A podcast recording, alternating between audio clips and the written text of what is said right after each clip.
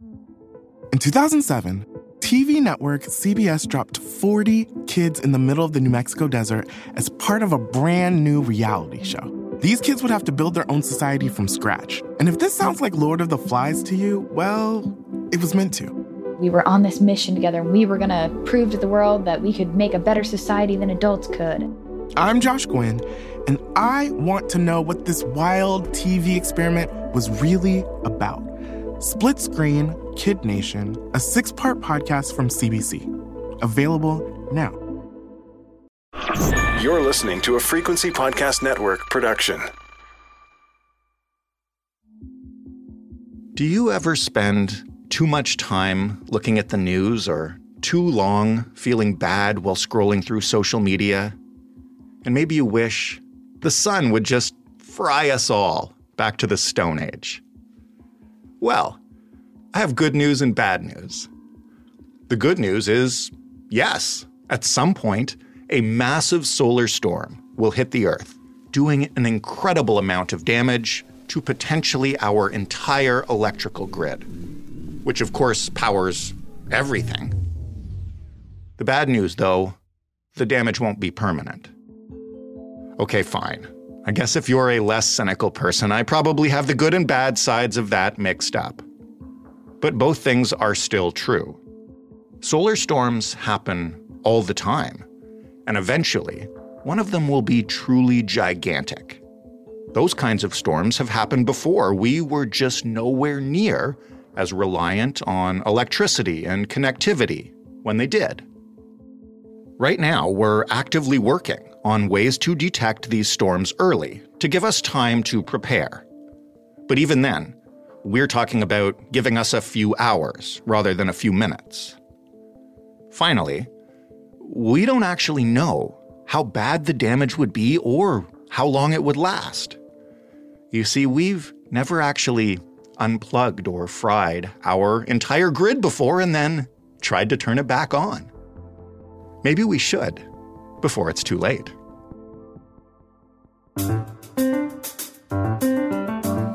I'm Jordan Heath Rawlings. This is The Big Story. Christopher Mims is a technology columnist for the Wall Street Journal. Hey, Christopher. Hello. Is it weird that with everything going on in the world these days, I read your column about solar flares sending us back to the Stone Age and thought it might be good news? No, I don't think that's weird at all. It's every it's my reaction every time somebody frets about uh, population decline. One day it won't matter at all. or less. Listen, before we get started, uh, because this is really a, a, fascinating science and tech story, so I, I, don't mean to joke about it, but maybe you could start by telling us about uh, solar flares and solar storms and, and what they are, and in particular, the kind of storm we're concerned with today. So, our sun is just this remarkably temperamental beast. We're just not aware of it because when it does weird stuff, generally we're not in the path of it. But the sun frequently has these eruptions and there are different kinds. There are solar flares, which is actually a burst of X rays shooting uh, out from the sun. And then there are solar storms, where scientists call them coronal mass ejections, but I just call them solar storms. And that's when the sun spits out an actual bubble of charged particles, plasma, which is, of course, what the sun is made out of. How much do these storms vary in strength and how often do they occur? These storms vary a great deal in strength think of it like any other kind of weather, right? Sometimes there's a breeze, sometimes there's a class five hurricane. The intensity of the storm just describes how dense the particles are that are being shot at us. And because they're charged particles, the more of them there are, uh, the bigger an effect they have on the Earth. Some of these solar storms are truly massive, though. I mean, it can be a bubble of plasma that is in dimensions, you know, a quarter of the distance between the Earth and the sun. And, you know, to put that in perspective, that's a distance that takes light eight minutes to travel. Let's talk about the mild or moderate ones first, just because I'm curious, you know, would we ever notice those here on Earth? And, and how would we experience like a, a very mild solar storm or a moderate one in our daily lives? This isn't conclusive, but there is some preliminary research which suggests that we are experiencing solar storms all the time. Huh. That the variable flux of, you know, electromagnetic energy from the sun is constantly affecting really our long distance power grid and affecting how it functions, but to a small enough degree that we don't notice. You know, big solar storms, though, mm, those are coming along maybe every 60 to 150 years, depending on how you define that. But, you know, smaller solar storms will brush past Earth or, or even hit Earth all the time, every couple of years, um, you know, maybe only months apart. Let's talk about the big one then. What kind of power are we talking about when we talk about those rare large solar storms? And what might that do to us if one happened in our current, I guess, uh, technology reliant climate as opposed to 100 years ago? When people talk about the total energy of one of these really big solar storms, you know, they talk about it in these almost absurd sounding terms. It's like tens of thousands of nuclear bombs worth of energy, which sounds really bad. It sounds like the earth is just going to be burned to a crisp. But that's just so big because it's it's such a huge volume of charged particles, you know, passing by the earth. What really matters is that that represents a shift in the sun's magnetic field, which is interacting with the earth's magnetic field. And, you know, as anybody remembers from just a basic science class, when you when you rub a magnet over a let's say a copper wire, you can make a light bulb light up. Mm-hmm.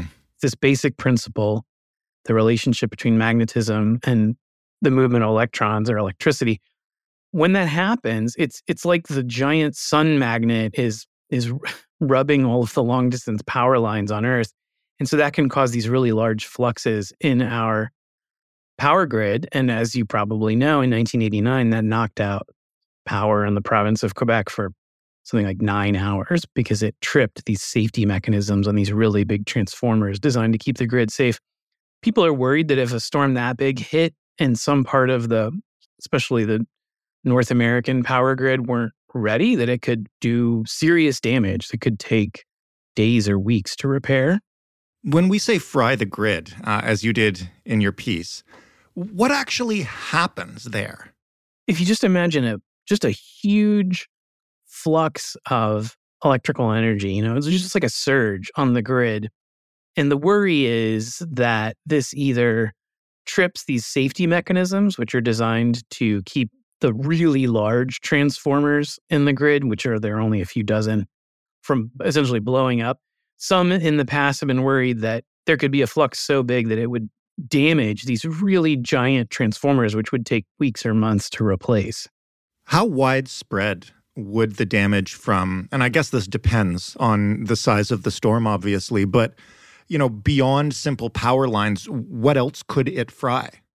So a really big solar storm endangers the starting with the larger and larger portions of our infrastructure that are actually in space. So if you think about the potential to damage GPS satellites, or maybe you get your internet from satellite, or you're relying on something like Starlink, uh, or maybe your cell service is actually being routed through space and you don't even know it. You think you're just collect- connecting to a local cell tower. So all that space infrastructure is vulnerable in different ways. And then, of course, below the oceans, we have these very long distance fiber optic cables, which are the sort of real physical substance of the global internet. Those have an electrical wire in them as well, which powers these repeaters, which have to boost the signal to get it all the way across the oceans. Those could get knocked out as well. I mean, there was a paper from Google saying, you know, these once every maybe 100 year events wouldn't quite be enough to knock these out, but there are even bigger events. There are these events that happen once a millennium. And we know this from certain types of fossil records, actually, that you can have these super giant solar storms. So far, we've talked about it in terms of large scale infrastructure. But in your piece, you also kind of described a little bit of what the aftermath of one of these storms would look like to a person just walking around. Can you help us understand how, how we'd experience it if uh, one of these once in a lifetime. I feel like we've said that for a lot of storms recently, but once in a lifetime storms happened? Yeah, obviously, if power gets knocked out in an area for a substantial length of time, it's pretty disastrous because you can't, you know, you, you can't take care of wastewater. So your sewer system breaks down. You can't produce or pump clean water. So eventually that runs out. Obviously, there's no electricity to your house. Eventually, the the backup batteries that run cell towers run out. So you could lose power, you could lose internet, you could lose you know, the cold chain, which supplies your local grocery store with uh, food and, and keeps it fresh. So, I mean, that's that's pretty disastrous. I mean, that's why people talk about maybe you get kind of get knocked back to the Stone Age with some of these really big potential storms. You know, experts say we don't know, right? We don't know what would get knocked out when Right. and to what degree. My name is John Cullen, and I want to tell you a story. It's a story about a scandal, broken relationships, gossip, rumors, money, corporate rivalry, and curling. It's the story of Broomgate, how a single broom, yes, a broom, turned friends into foes and almost killed the 500 year old sport of curling. It was a year I'd like to forget. Broomgate, available now. Do we know uh, when one might be coming? You've kind of mentioned a couple times, like, you know, the, the, there are periods of time in which we might expect them, but do we have any way to detect them when they happen? Solar storms are not like, for example, earthquakes, where you know the tension is constantly building up, and eventually it's it's something's got to give. So you can, in a very real sense, say, "Oh, we're overdue," you know, for a quake on this fault. Right. They're pretty random, and and part of that is we just don't know enough about how the sun works. Part of that is that the sun is just very hard to model. It's just enormously complicated. And the other part of it is there's this kind of Russian roulette dumb luck element where the sun, you know, is constantly having these emissions, these solar storms, and we don't know it because they just they go right past us or they're on the other side of the sun. I mean, mm. not that long ago, within the last couple of years, a gigantic solar storm missed the Earth by a week. We only know about this because there happened to be a space probe that was in its path. What would we do if we did have notice that these were coming? I keep thinking about the old advice uh, before we had these surge protectors to like unplug your computer and your television in a in a serious thunderstorm.